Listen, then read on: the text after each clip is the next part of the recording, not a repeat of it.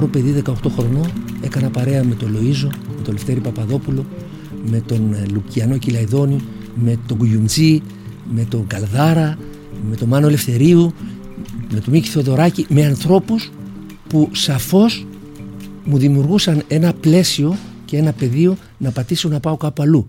Από αυτούς πήρα τα πρώτα βιβλία. Διότι εγώ δεν είχα στον ήλιο μοίρα. Ήμουν ένα παιδί που δουλεύα από 7 χρονών.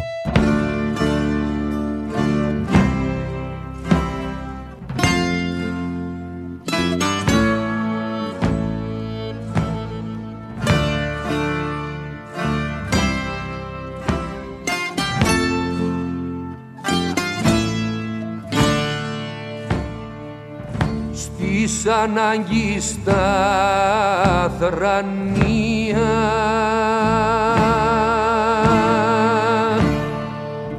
Και στη φτώχεια στο σχολείο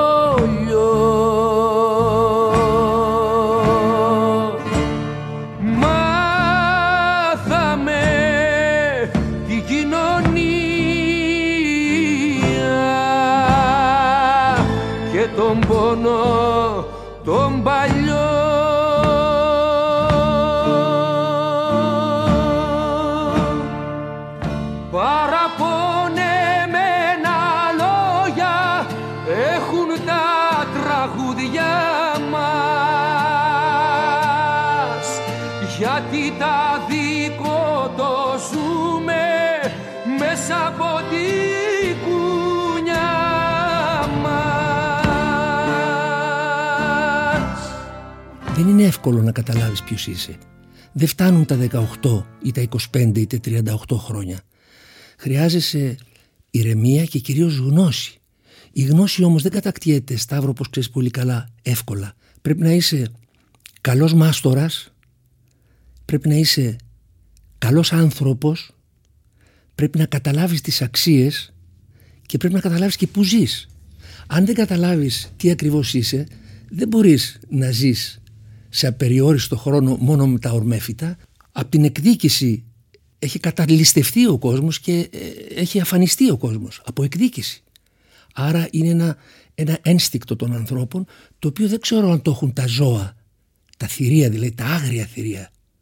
Δεν ξέρω αν έχουν εκδίκηση μέσα τους. Ο άνθρωπος όμως έχει σίγουρα. Και αυτό έχει καταγραφεί. Η αδύναμη υπογεγραμμένο οι αδύναμοι υποκύπτουν και υποχωρούν. Λέει. Από κάτω λέει. Ακούστε. Οι δυνατοί αντιδρούν και αντιστέκονται. Δεν ξέρω αν είναι ρομπότ καθόλου. Άνθρωπος είμαι. Ρομπότ δεν αισθάνθηκα ποτέ φαντάζομαι ότι είναι αυτές οι θεωρίες συνωμοσίας, αλλά δεν μπορώ να ταυτίσω τον εαυτό μου ούτε σε μία κίνηση ρομποτική Ποτέ δεν υπήρξαν ρομπότ. Το κακό με εμάς είναι ότι αναπτύσσεται γύρω από εμά λόγω της δουλειάς μας και όχι μόνο των τραγουδιστών, των ηθοποιών, των πολιτικών, των δημοσιογράφων, των αθλητών. Δημιουργείται πίσω από αυτή τη διαδικασία μια μυθολογία. Εμένα η μυθολογία με ενοχλεί σε όλα, ακόμα και στις μεγάλες ιδέες και έννοιες, όπως τις θρησκευτικές, όπως τις ουτοπικές πολιτικές θέσεις. Η σκοτεινά της κάμαρας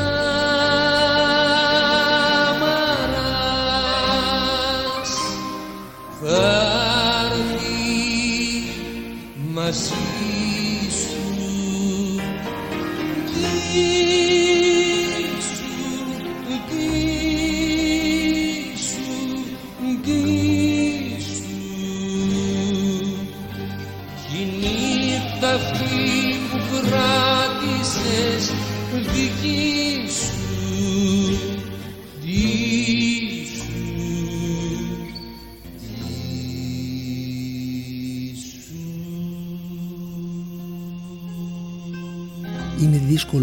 δύσκολο να κατακτήσει την αγάπη γιατί παρότι έχει μια ηλικία 2.000 χρόνια και παραπάνω η απόδειξή της δυσκολεύεται. Υπάρχει σαν θεωρία αλλά στην πράξη δεν την πετυχαίνουμε. Δεν είναι σαν το δέντρο που μένει ακίνητο, μετακινείται ανάλογα με τις συμπεριφορές των ανθρώπων και με τα συμφέροντά τους. Ο τρόμος και ο φόβος μέσα μας για το άγνωστο και για το αύριο παραμένει ένα επικίνδυνο κομμάτι, μια παγίδα που μας παγιδεύει και δεν ελευθερωνόμαστε. Έχω λειτουργήσει θυμωμένος. Αργό να καταλάβω, άργησα να καταλάβω τώρα πια σε αυτή την οριμότητα, ναι, ξέρω ότι μερικά πράγματα θα τα έκανα αλλιώς. Δεν έκανα ταξίδια μακρινά Τα χρόνια μου είχαν ρίζες, ήταν δέντρα Που τάντισε με φύλλα η καρδιά και τα άφησε να ανθίζουν μες στην πέτρα. Δεν έκανα ταξίδια μακρινά. Οι άνθρωποι που αγάπησα ήταν δάση Οι φίλοι μου φεγγάρια ήταν νησιά. Που δίψασε η καρδιά μου να τα ψάξει. Που δίψασε η καρδιά μου να τα ψάξει. Το πιο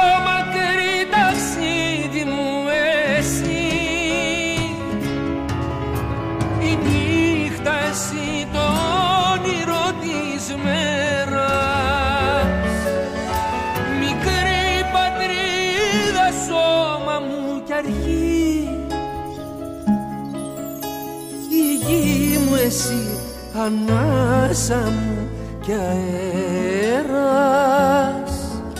η γη μου εσύ ανάσα μου και αέρας Ναι, πιστεύω ότι υπάρχει η θεά τύχη υπάρχει γιατί ήταν και ε, ήταν και μία από τις σπουδαιότερες των προγόνων μας. Να πω κάτι στην περίπτωσή μου που δεν ξέρω αν θα ακουστεί καλό.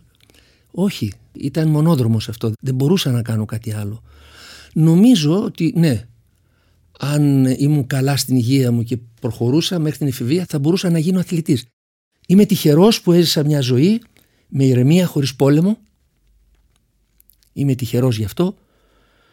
Δεν είμαι χαρούμενος και τυχερός που ζω σε μια χώρα που έχει τέτοιο παρελθόν και καθόλου φωτεινό παρόν. Δεν μ' αρέσει αυτό. Δεν είμαι αρχαιολάγνος, αλλά έχω μια ζυγαριά που μπορώ να ζυγίσω τα καλά και τα κακά και τα σημαντικά με τα σήματα. Έφτανω μα σε ένα δωμά που να ξαπλώ να κλείσεις σύρμα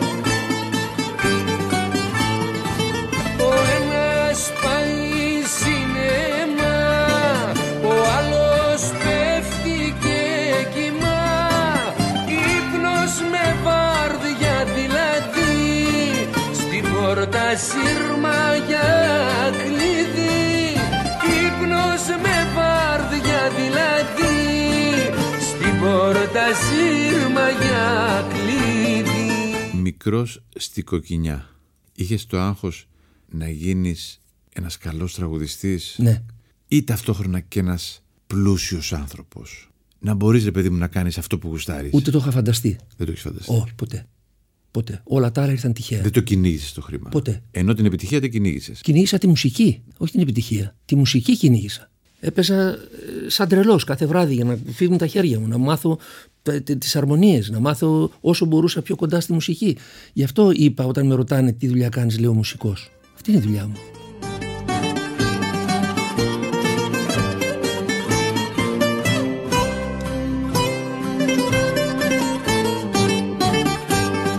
Όχι, δεν είμαι πολύ καλός κιθαριστάς μπροστά σε αυτούς που ακούμε τα τέρατα, όχι.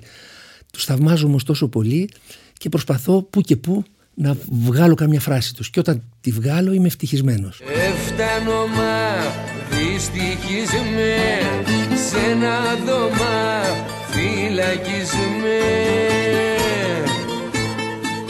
Με ενδιέφερε αυτό που κρύβει από πίσω το τραγούδι.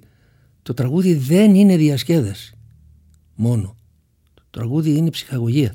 Το τραγούδι δεν είναι εκτόνωση μόνο. Σταύρο μου δεν ξέρω γιατί με, με βάζεις κάτω να σου λέω πράγματα πολύ δύσκολα. Πάρα πολύ δύσκολα. Αυτές είναι επώδυνες έννοιες. Φτώχεια, πλούτος, αγάπη, μίσος. Είναι σαν να λες όλα ή τίποτα. Υπάρχω, δεν υπάρχω. Θάρρος, δηλία.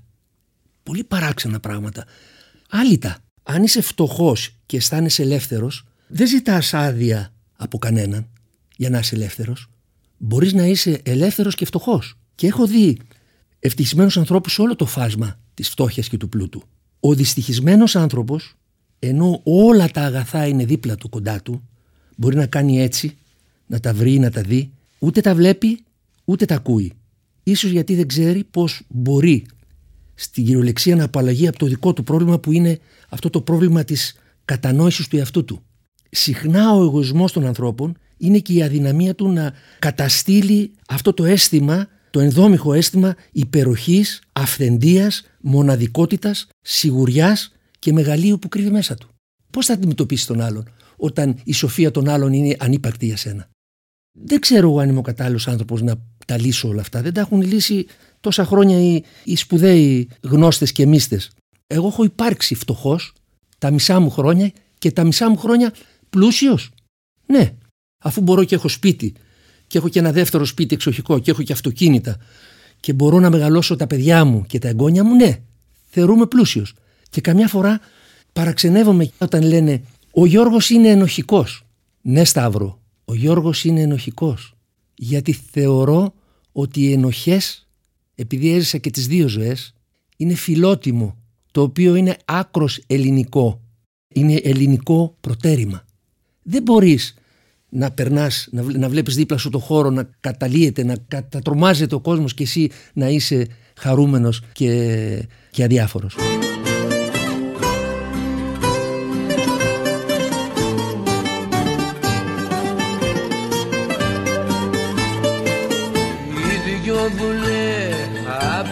εφτά από τα γκρε την απρόφτα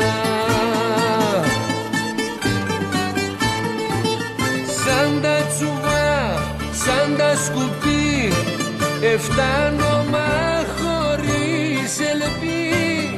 Σε ένα δωμά μισό γιατί ποιος να φωνά και τι να πει. Σε ένα δωμά πίσω γιατί Ποιος να φωνά και τι να πει Δεν μπορώ να λύσω όμως το πρόβλημα της φτώχειας και του πλούτου γιατί οι συνθήκες που ζούμε είναι καθορισμένες. Μπορείς να κάνεις κάποια πράγματα αλλά εγώ δεν είμαι ο Ιησούς αλλά δεν είμαι και ο Βαραβάς. Δεν λύστηψα κανέναν, δεν σκότωσα κανέναν, δεν πούλησα ναρκωτικά. Έχω όμως οικογένεια. Θέλω να κάνω, να συνεχίσω την παράδοση. Έγινα παππούς. Και ως παππούς έκανα το χρέος μου. Έφτασα εκεί που πρέπει. Μακάρι να ζούσα μια άλλη εποχή, το 1500 στη μεταρρύθμιση, δεν ξέρω, ή ξέρω εγώ κάπου αλλού, στην εποχή των Ρωμαίων. Να μακάρι να ζούσα, να θα έπαιρνα κάποια θέση.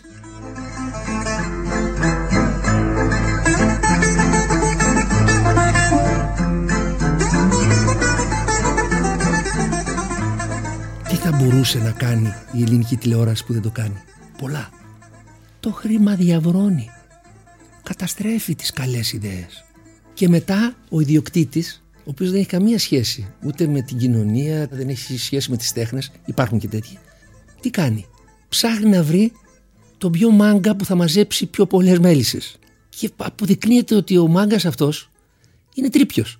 Και στη μουσική γίνεται αυτό. Όπου υπάρχει μουσική, θυμάσαι ο Τσιτσάνης, εσύ είσαι μικρός δεν μπορεί να θυμάσαι το Τσιτσάνη, αλλά Πού έπαιζε ο Τσιτσάνης; Έφτιαχνε τα τραγούδια του στο σπίτι και πήγαινε με τη Μαρίκα και με τους συνεργάτες του και τη Βαγγεντελιώτη Μαργαρώνη και έπαιζε σε 15-20 ανθρώπους, 30, 50 και προβάριζε τα τραγούδια του. Μια άλλη μεγάλη μου συγκίνηση όταν μπήκα πια στη δουλειά ήταν όταν άρχισα να έρχομαι σε επαφή με τους μεγάλους πρωτοπόρους, τους μεγάλους δάσκαλους του λαϊκού τραγουδιού και βέβαια μεγαλύτερη μου συγκίνηση όταν γνωρίστηκα με τον Τζιτσάνι και σιγά σιγά όταν μπήκα στη δουλειά και αναγνωρίστηκα κι εγώ αρχίσαμε να συνεργαζόμαστε.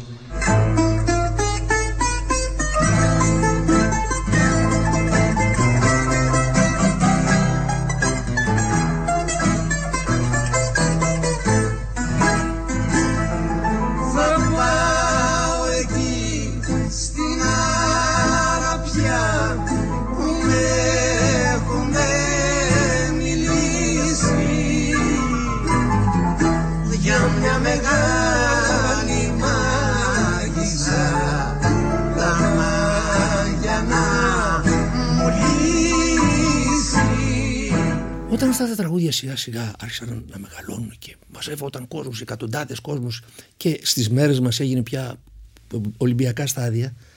Τι μπορεί να πει κανείς; Είχε αλλάξει το παιχνίδι.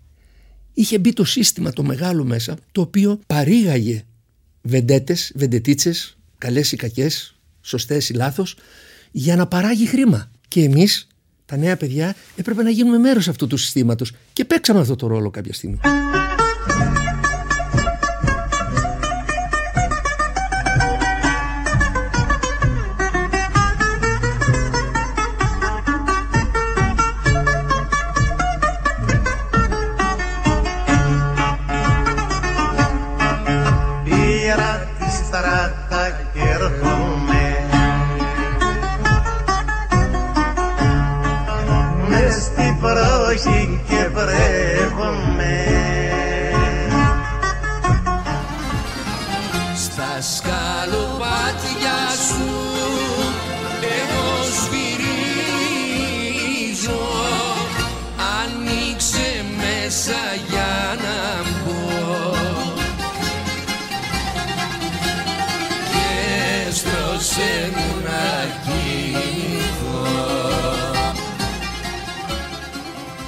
Αυτά τα χρόνια που δουλεύαμε κάποιες στιγμές στα μεγάλα νυχτερινά κέντρα δεν ξέραμε ότι υπάρχει παραοικονομία.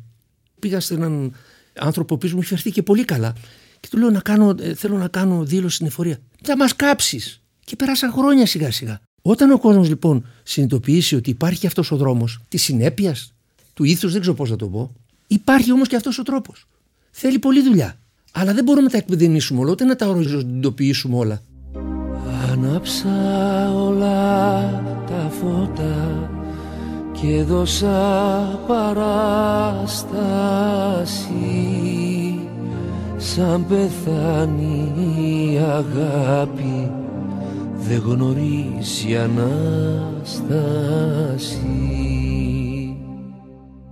Αν το τραγούδι είναι πραγματικά σημαντικό και αγγίζει, με αγγίζει σαν άνθρωπο μπορώ να ασχοληθώ πολύ μαζί του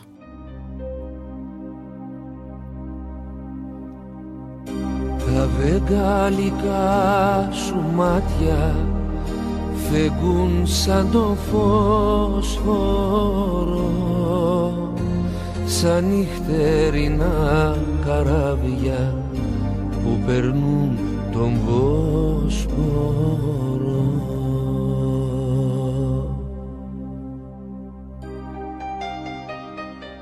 Το τραγούδι είναι μια συλλογική υπόθεση. Δεν είναι υπόθεση ενός τραγουδιστή.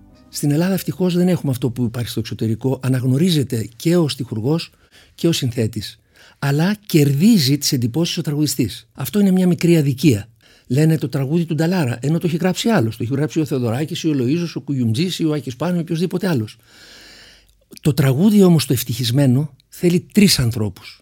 Θέλει το λόγο, τη σύνθεση και την ερμηνεία. Δεν θα είναι το ίδιο αν τα τραγούδια που τραγούδισε ο μπιθικότης του Βασίλη Τσιτσάνη τα έλεγε ο ίδιος ο Τσιτσάνης. Δεν θα ήταν τα ίδια τραγούδια. Ούτε επίσης αν τα τραγούδια του Ξαρχάκου δεν τα έλεγε η Μοσχολιού θα ήταν τα ίδια. Το ταλέντο μόνο του είναι ένα κομμάτι, ένα ποσοστό της ιστορίας. Το άλλο είναι η δουλειά.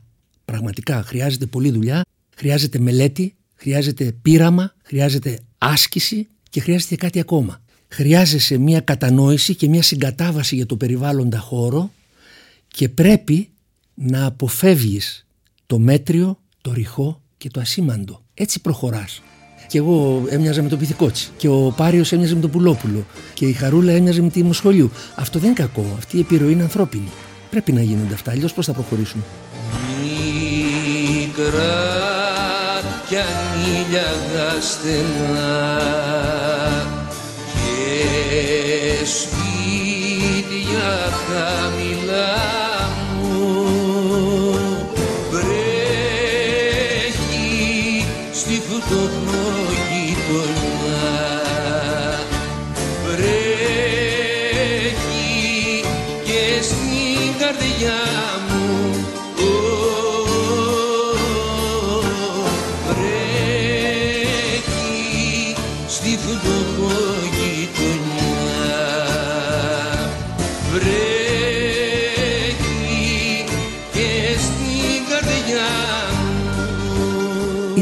έχω την ε, ανθρώπινη ζεστασιά της φωνής του Καζατζίδη και της Χαρούλας.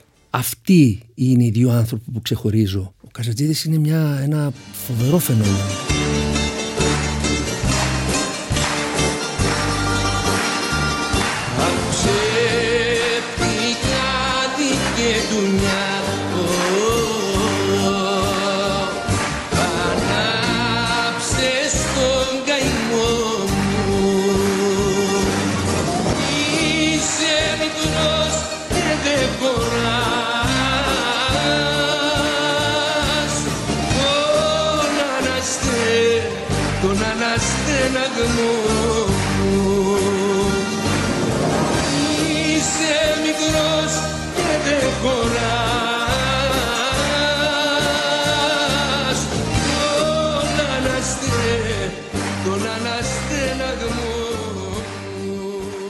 Καζατζίδης κατάφερε με τον τρόπο της ερμηνείας του και ίσως και με τα τραγούδια που τραγούδισε να φτιάξει ένα είδος λαϊκού τραγουδιού που το έχει μόνος του. Μόνος του το εφήβρε αυτό το τραγούδι.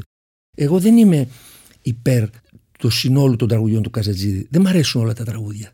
Αλλά αυτό δεν έχει καμία σημασία. Είναι υποκειμενικό. Η φωνή του Καζατζίδη είναι απίστευτη. Αν μου λέγες να διαλέξω ποιους τραγουδιστές από τα πιο σύγχρονα που αφορά τη δική μου ζωή, θα έλεγα τον Καζαντζίδη και τον Πυθικότσι, αλλά για διαφορετικούς λόγους.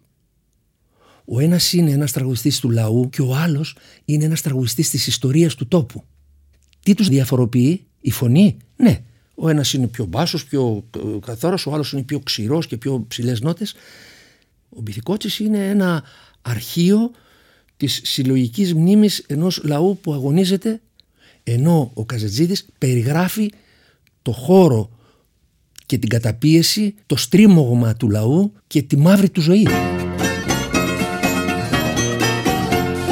Κάτω από το που καμισό μου η καρδιά μου σβήνει κι αν το σφάλμα είναι δικό μου δείξε καλοσύνη Ζήσαμε στιγμές ωραίες έχουμε αναμνήσεις. Κι είναι κρίμα για ένα σπάλμα όλα να τα σβήσεις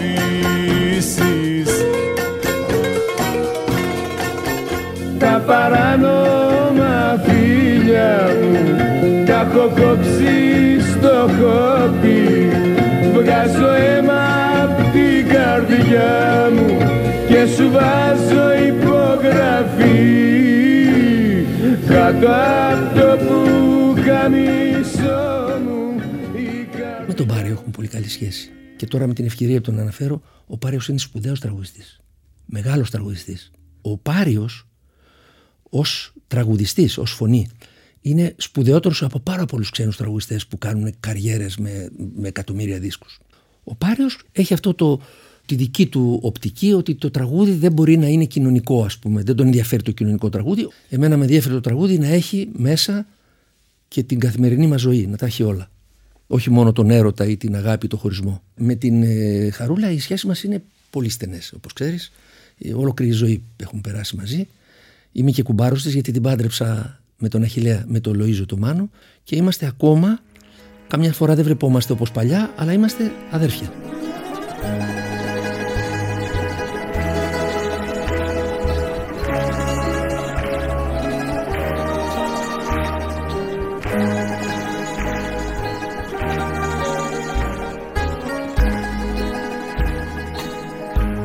Αχ, να πετάξεις σε αυτό το μαύρο τον ουρανό. Αίμα σταλάζει ο δειλινό. Ε, και πως να κλάψεις και πως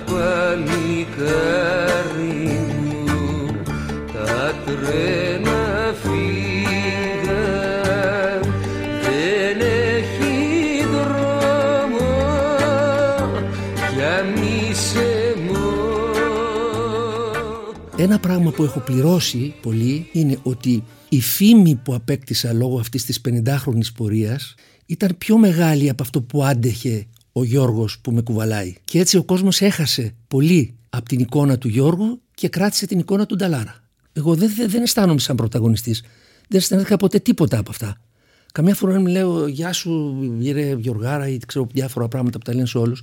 Και νομίζω ότι γελιοποιούν την παρουσία μας με αυτόν τον τρόπο. Αλλά όταν λέμε ο τάδε είναι Θεός, λέω για παράδειγμα, φαντάσου τι ιδέα έχουμε για το Θεό. Καταλαβαίνεις τι λέω; Η φήμη είναι καταστροφικό πράγμα. Άλλο το να είσαι γνωστός μέσα από τη δουλειά σου, άλλο το να είσαι περίφημος, με την έννοια αυτή την κλασική που ξέρουμε, και άλλο το να, να γίνεσαι celebrity.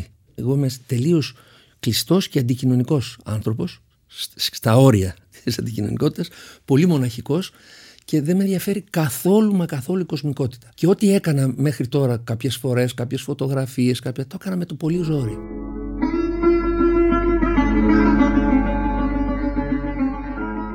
Δεν το άλλαξα εγώ το επώνυμο. Το είχε αλλάξει ο πατέρας μου από μόνος του. Πολλές φορές οι άνθρωποι τον λέγανε Λουκά Νταλάρα. Έτσι τον φωνάζανε. Έχω αφήσει το 1958. Και το ίδιο όταν ήρθε η ώρα πια το 1968 που έβγαλε τον πρώτο δισκάκι, Νταράδας. Και ο Χρήστος, ο αδερφός μου, Νταράδας. Έπρεπε να πάω στην τράπεζα να πάρω 150 δραχμές. Και δεν μου τις δίνανε γιατί έγραφε Νταρά η ταυτότητα και το κύριος Μάτσας είχε γράψει Νταλ. Και μου είπε: Δεν είναι πρόβλημα, μου λέει Γιώργο μου. Μου δώσε τις 150 δραχμές εκείνος και μου λέει: Θα κάνουμε στι 15 μέρες θα κάνουμε μια δημοσίευση, μια εφημερίδα και το ρο θα γίνει λαβ. Ακούμε τον πατέρα μου, τον Λουκά Νταράλα, να παίζει μπουζούκι και εμένα, μικρό παιδί 14-15 χρονών, γύρω στο 1965, να παίζουμε ένα δικό του τραγούδι «Πικρός καημός», αν θυμάμαι καλά λεγόταν. Το βρήκα αυτό το τραγούδι μέσα σε μια ταινία ταλαιπωρημένη, χιλιοπεγμένη και ε, είναι φυσικό, όπως καταλαβαίνετε. Ο πατέρας μου δεν υπάρχει πια. Σε αυτόν χρωστάω σχεδόν τα πάντα, μια και το μήλο έπεσε κάτω από τη μιλιά. Και ήθελα πολύ να μοιραστώ αυτή τη συγκίνηση με εσάς, με πολλούς από εσάς που θεωρώ φίλους μου.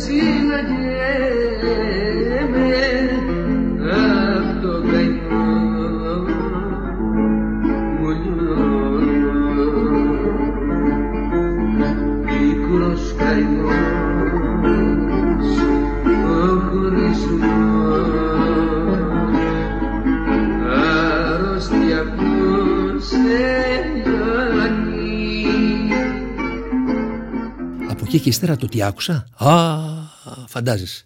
Φαντάζεσαι τι άκουσα. Πω, πω, πω, τι ανοησίες, ανοησίες. Έτσι ζει ο κόσμος όμως. Ο κόσμος ζει κατ' εικόνα και ομοίωση της ψυχής του και του εαυτού του.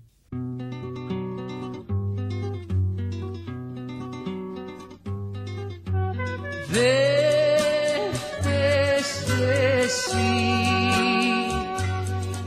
φαντασία μου τα φταίει.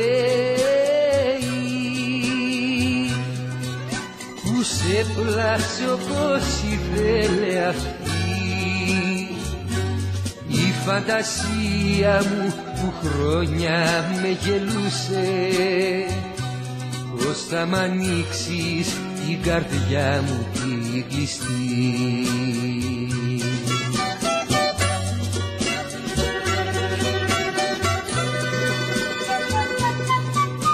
Μα ποιο είναι εκείνο το όνειρο που βγαίνει πάντα αλήθεια και δεν αφήνει χαρακές στις περισσότερες καρδιές και μια πληγή στα σπίτια. Και δεν αφήνει χαρακές στις περισσότερες καρδιές και μια πληγή στα στήθια. Δεν νιώθω έξαψη, νιώθω φόβο, τρόμο. Φοβάμαι, φοβάμαι πάρα πολύ. Γιατί όλο αυτό το πράγμα δεν είναι απλό. Δεν το βλέπω ως πάμε μόνο να παίξουμε τρία τραγουδάκια και ό,τι γίνει. Με βοηθάει η κιθάρα μου. Η κιθάρα μου με βοηθάει. Ήμουν παρόν στο πρώτο φεστιβάλ νεολαίας του Κουκουέ. Όπου υπήρξε δημοκρατικός χώρος, τραγούδισα. Γιατί πιστεύω και σιγά σιγά όσο περνάνε τα χρόνια όλο και πιο πολύ στη δημοκρατία. Είναι τραγικό, απ' την άλλη όμως είναι λίγο δοξαστικό για μας ως φιλή, ως χώρα, ως λαός. Όχι ότι η Αθηναϊκή Δημοκρατία πήγαινε καλά, δεν πήγαινε καλά. Όποιος θέλει να ασχοληθεί θα καταλάβει τους λόγους και τους ξέρει. Οι συναυλίες και τα μπουζούκια έχουν διαφορά. Έχουν την ίδια διαφορά που, ε, που έχουν το θέατρο με την επιθεώρηση. Μοιάζουν λίγο, αλλά δεν είναι το ίδιο πράγμα. Επιθεώρηση είναι τα μπουζούκια και οι συναυλίες είναι το θέατρο. Όταν δε είσαι μουσικός, σε ενδιαφέρει η μουσική, η πίστα σου πέφτει βαριά. Μια βραδιά στο Leverkusen λίγο έξω από το σταθμό Θα θυμάμαι που μου είπες για σου μάγκα σ' αγαπώ Μια βραδιά στο Leverkusen λίγο έξω από το σταθμό Θα θυμάμαι που μου είπες σ' αγαπώ Η Ιερά Οδός ήταν μουσική σκηνή. Ήταν καθαρά ένας χώρος που παίζονταν μουσική. Με πολύ ωραία τραγούδια, με πολύ ωραίες συνεργασίες και με πολύ καλό αποτέλεσμα. Δεν υπήρχε αυτό το τσάκισμα των ε, εχόντων, ας πούμε, των πολύ ε, επωνύμων που έρχονταν στα πρώτα τραπέζια. Δεν υπήρχαν αυτά τα πράγματα. Έχει μια διαφορά. Όσο κι αν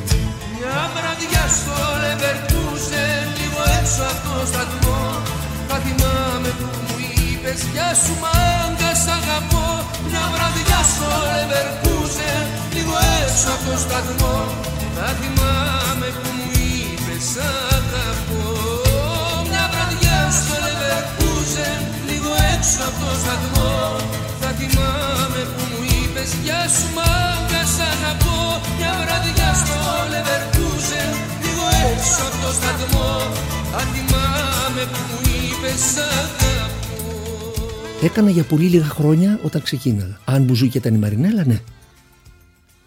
Αυτό ήταν. Και μετά το δεύτερο, δύο. Τα δειλινά. Τέλος. Όταν ήμουν 24 χρονών, 23 στα 24, τα παράτησα. Διονυσίου, Πάριος, μόλις ξεκινούσε, Δήμητρα, η Χαρούλα, τότε που πρώτο τραγουδήσαμε μαζί με τη Χαρούλα, ήταν εκεί στα δειλινά.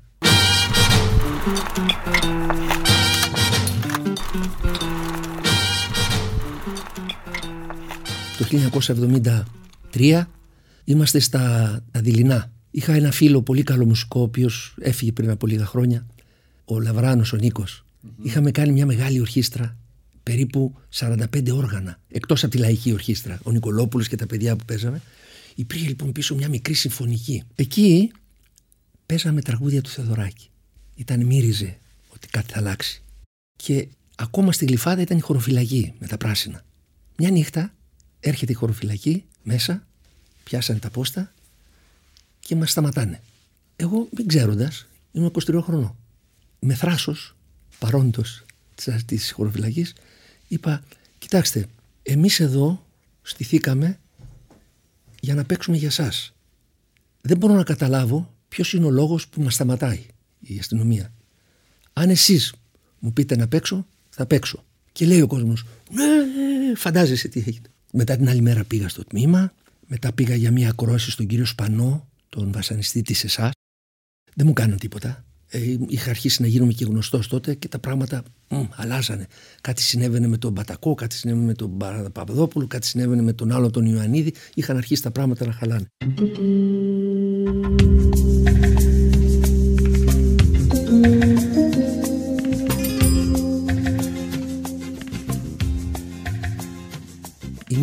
Πέφτει βαριά. Έρχονταν άνθρωποι σπουδαίοι εκεί της νύχτας και της τέχνης και ανάβανε βγάζαν τα πουκάμισά τους και ρίχνανε σύβας απάνω τα παραγγέλανε κιόλας για να φαίνεται ότι είναι ακριβά και τα καίγανε στην πίστα, πετάγανε σαλάτες κλπ. Δηλαδή ένιωσα κάποια στιγμή ότι είμαι μάλλον σε ταβέρνα τρίτης κατηγορίας ή στο Κολοσσέο αλλά με πιο, με πιο ξέρω, ελληνικό τρόπο. Λοιπόν και έτσι δεν ξαναγύρισα ποτέ. Μια φορά για κάποιους λόγους είπα να το ξανακάνω αυτό τώρα πριν από το 2004-2005 με το Ρέμο και δυστυχώς το μετάνιωσα. Ήταν κακή σκέψη για μένα, δεν το, δεν το σκέφτηκα καλά. Το σημαντικότερο ήταν το εξής. ότι πριν από δύο μέρες, όχι δύο μέρες, μία μέρα, πέθανε ο Κουγιουμτζής. Πήγα στη Γηδία, πήγα στη Θεσσαλονίκη και είπα ότι θέλω να σας πω ένα τραγούδι του ανθρώπου που μου έδωσε φωνή και ζωή. Και άρχισα να τραγουδάω ένα τραγούδι και χωρίς να το θέλω βούρκωσα. Και σηκώνεται ένας μεθυσμένος και μου κάνει έτσι. Και λέω αυτός είναι ο λαός μας. Έχει τα καλά του, έχει και τα κακά του.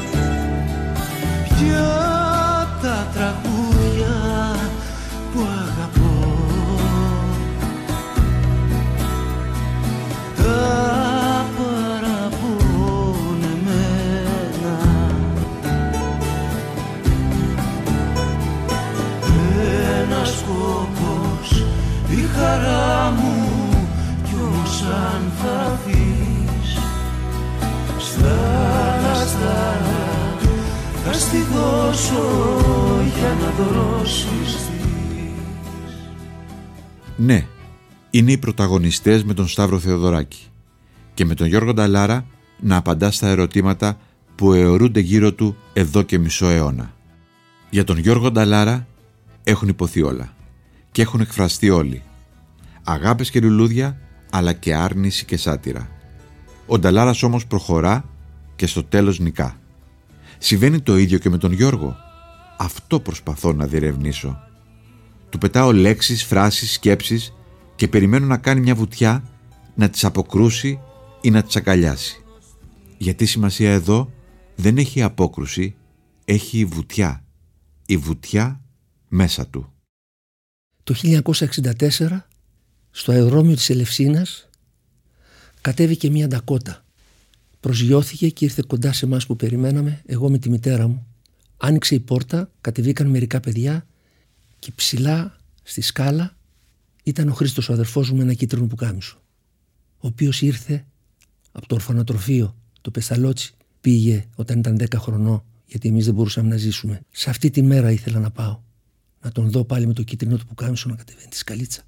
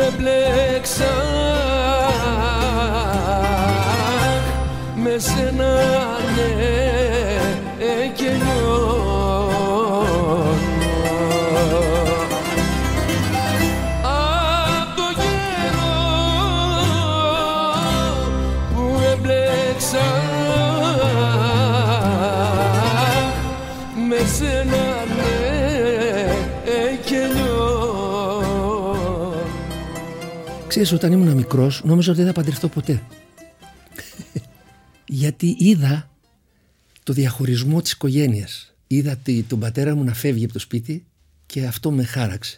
Τώρα είναι καθημερινό, τότε ήταν πιο σπάνιο. Και νόμιζα ότι δεν θα παντρευτώ. Αλλά ήρθαν τα πράγματα καλά και τώρα έκανα το χρέος μου. Νιώθω παράσιμο, νιώθω δηλαδή σαν να είχα μια πλακίτσα εδώ και έβαλα τα αστεράκια μου.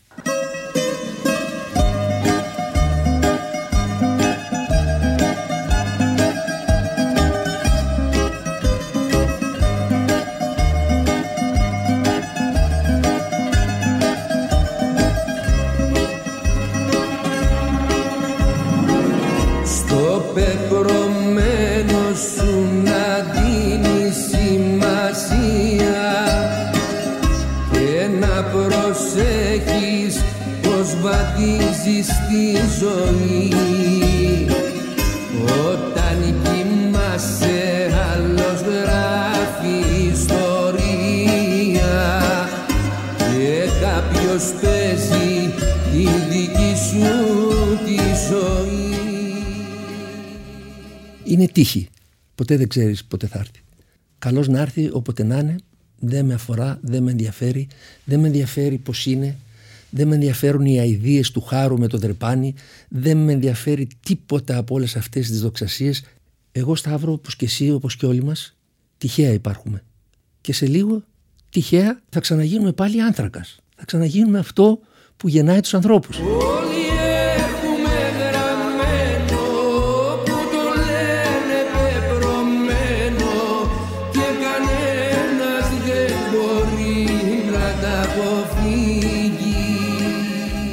Επηρεάζει ο θάνατος τον άλλο. Ο δικός μου θάνατος καθόλου. Κανονικά εγώ δεν έπρεπε να ζω. Μπορεί να είχα πεθάνει τέσσερι-πέντε φορές. Με τη μηχανή, με το αυτοκίνητο, με τις καταδύσεις, με το κρέμασμα στον κρεμό, με πολλά. Μπορούσα να έχω πεθάνει και ζω από τύχη. Όταν ανεβαίνω στη μηχανή βάζω πάντα κράνος. Ποτέ, ποτέ από ό,τι θυμάμαι, 33 χρόνια πίσω, ποτέ δεν άφησα το κράνος. Και το άφησα για 150 μέτρα να πάω να πάρω την άνα να φύγουμε και έπεσα. Και έκανα σημαδάκι εδώ μετά από τόσο γύρω. Παλιότερα έτρεχα πολύ. Έχω πέσει μια-δύο φορές με την μοτοσυκλέτα και δημιούργησα πρόβλημα έτσι, με κάποιους σπονδύλους και, και τελευταία έκανα και μια σπονδυλοδεσία. Οπότε δεν μπορώ να κουράζομαι πολύ, δεν μπορώ να σηκώνω βάρη, δεν μπορώ να περπατάω πολλές ώρες.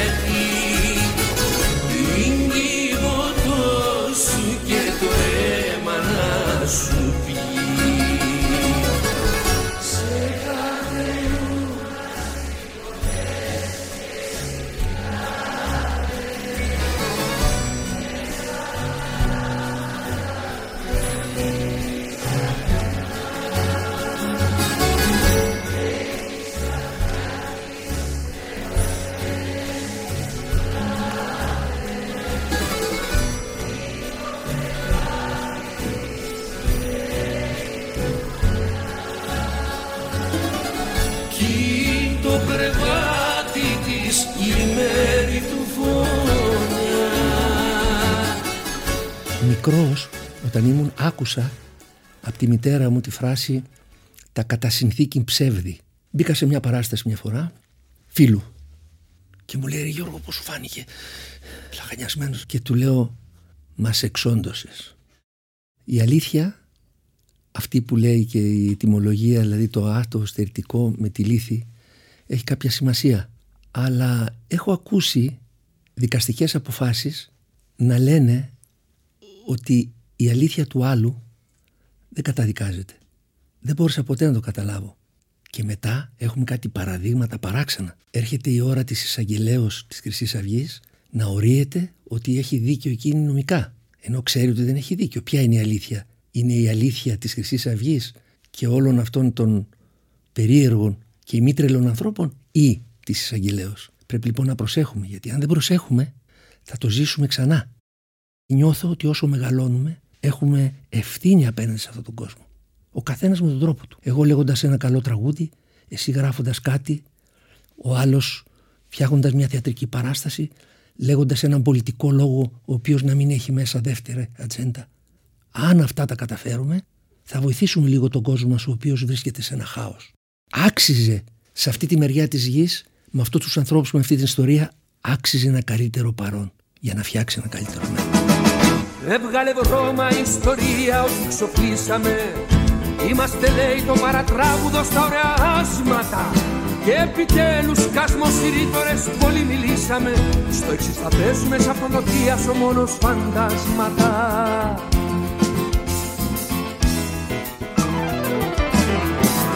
Κάτω οι σημαίες στις λεωφόρους που παρελάσαμε Άλλαξαν λέει τα νεμολόγια και οι ορίζοντες.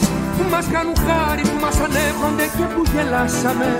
Τώρα δημόσια θα έχουν μικρόφωνο μόνο οι γνωρίζοντες.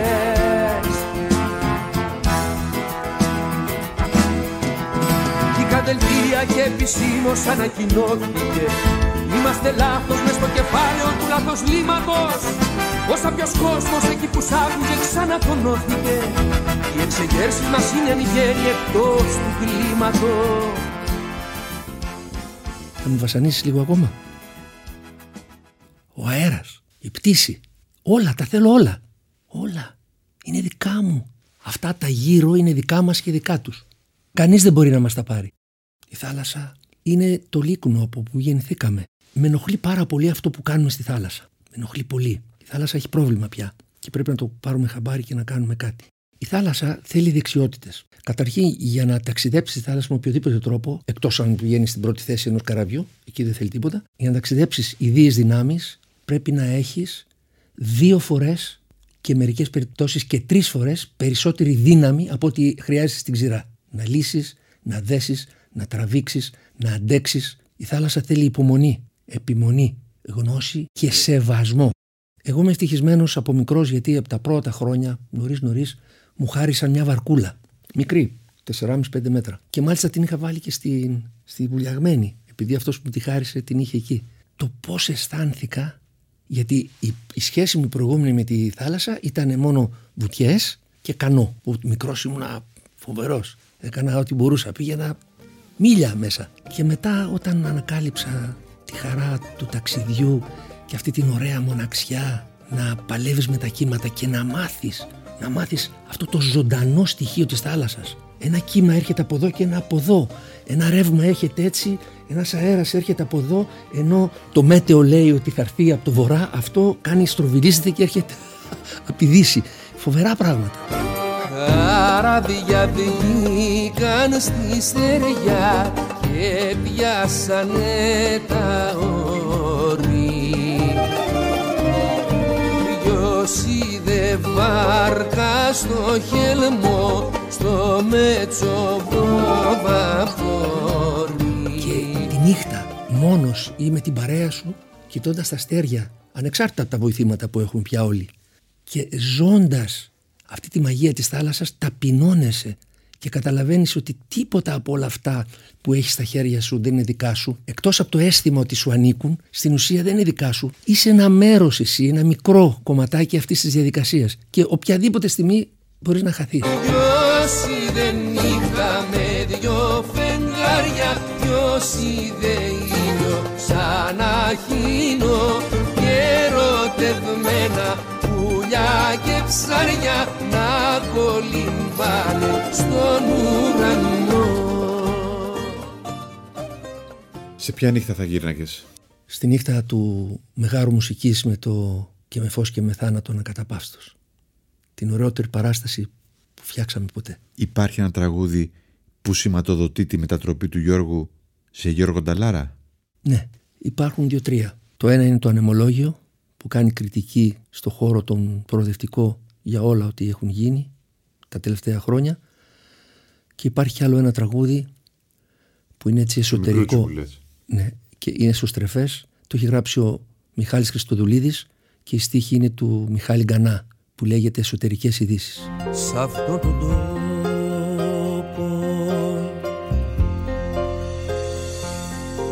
βρίσκω εύκολα τον τρόπο να πω τον ένα προχωρήσω γιατί το όχι έχει μακρύτερη απόχη και παραπέω ανάμεσα σε αυτά τα δύο με ένα ίσως επενδύω σε αυτό το τόπο αυτό δεν σημαίνει ότι τα τραγούδια μου που έχω πει το κάπου νυχτώνει, το μη μου θυμώνεις μάτια μου, το, το, αν δεν έχω μάτια να σε δω ή όλα αυτά τα σπουδαία τραγούδια δεν είναι φοβερά τραγούδια. Αλλά επειδή κατάλαβα τι θες να πεις. Ναι, θα ήθελα ο κόσμος να κάτσει περισσότερο στο στίχο και όχι στην ομορφιά ή στο καλό, στο καλό κομμάτι ενός, ενός ε, καλλιτέχνη ο οποίος, ο οποίος στείνεται ωραία, έχει ωραία φώτα, ε, φοράει ωραία ρούχα, έχει ωραίους συνεργάτες. Εκτός αυτού υπάρχει και το άλλο. Νομίζω είπαμε πολύ περισσότερα από αυτά που είχαμε πει ότι θα πούμε.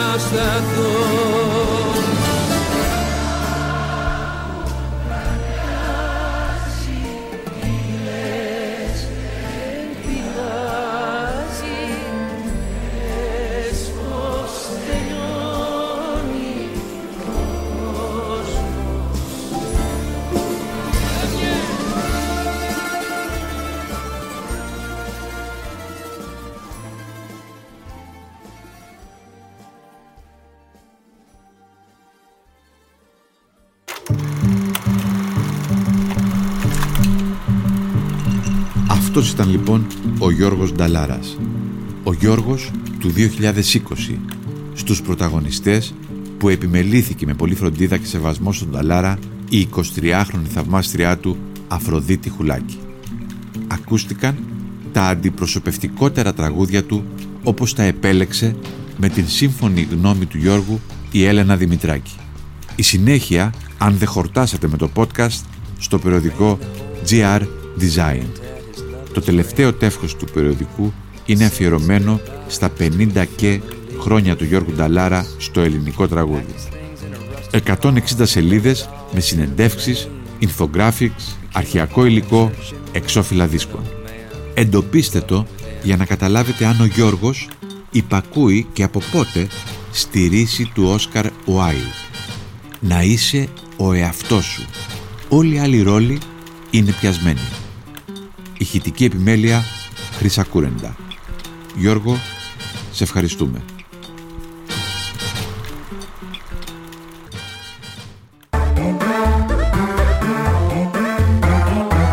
Pod.gr. Το καλό να ακούγεται.